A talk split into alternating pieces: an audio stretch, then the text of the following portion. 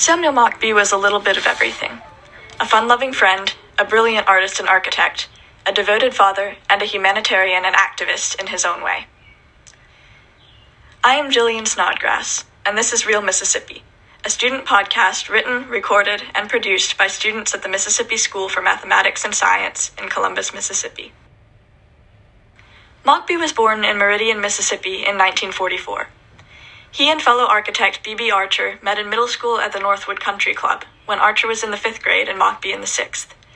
The two connected through a mutual friend, Randy Bates, and all three remained close for the entirety of their lives.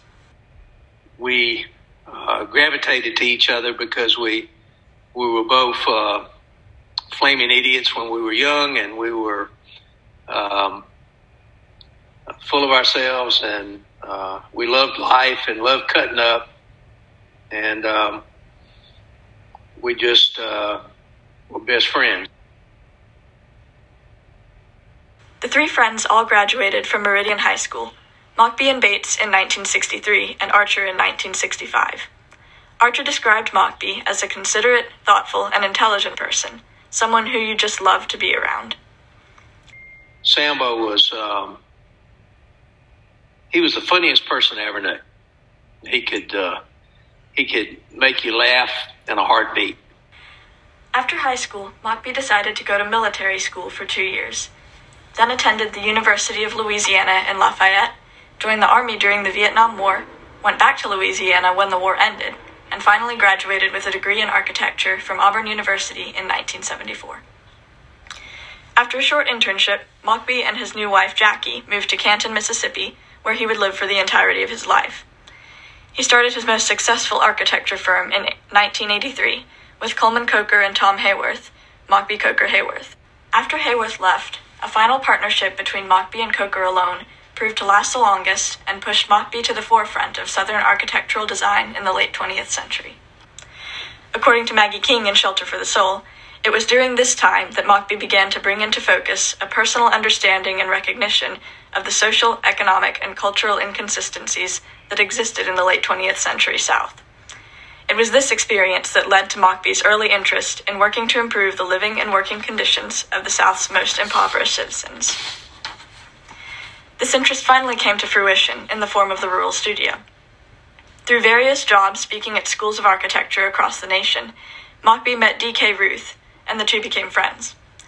Ruth had worked as a professor at Mississippi State University's School of Architecture from its founding in 1973 and was the dean at Auburn University when Mockbee met him. When Mockbee's architecture business slowed, he asked if Ruth could get him a short-term job at the university until work picked up again, and Ruth readily agreed. During Mockbee's time teaching at Auburn, he and Ruth formed an idea, one that would impact an entire community of people and keep Mockbee at Auburn for the remainder of his career. The Rural Studio was born. The studio gave Mockbee an outlet to realize his goals of helping to raise up those in poverty through architecture. Most recipients of Rural Studio houses live in an area of Hale County, Alabama, called Mason's Bend, where few had access to running water, air conditioning, or heating. Through the program, architecture students design and build homes and other structures that are donated to the community, individuals, or families. Unlike those who receive houses from Habitat for Humanity, a charity which Mockbee criticized for its home's lack of spiritual comfort, beneficiaries of the Rural Studio can move in with no loans and no requirements. This aspect made more residents of Mason's Bend open to the idea of living in a home designed by the studio. Anderson Harris, resident of the Butterfly House, at first refused a Rural Studio home because, as he said, always before when someone come around here offering something, there is always something attached to the end of it. This simply wasn't the case with the studio. Mockbee won many awards for his work, both with the Rural Studio and separately, but perhaps the most impressive was a MacArthur Fellowship awarded in 2000. Mockbee's personal life was just as meaningful as his career, if not more. His children became the sixth generation in their family to grow up in Mississippi.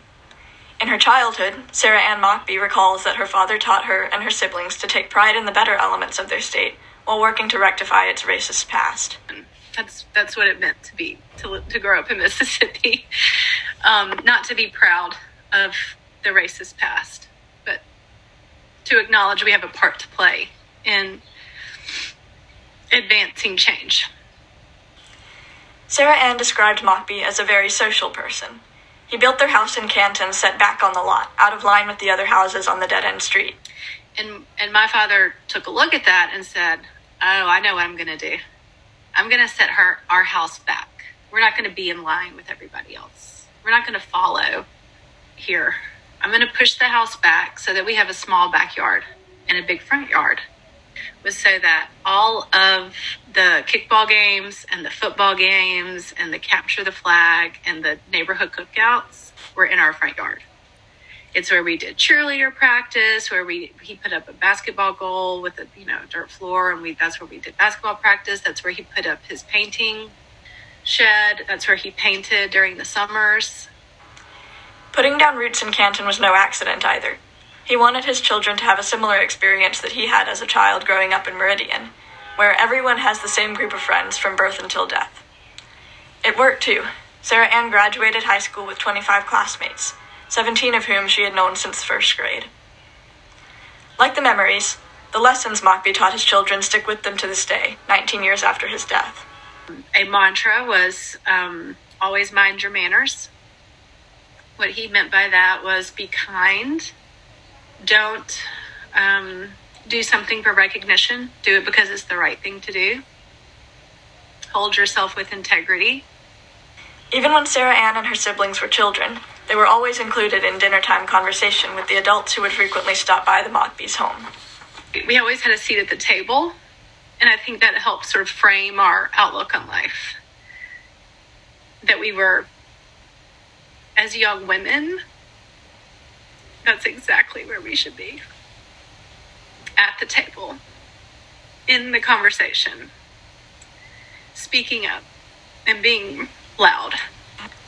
Mockbee passed away on December 30th, 2001, at age 57, after a 3-year battle with his leukemia. His funeral was held at the Episcopal Church of the Mediator in his old hometown of Meridian.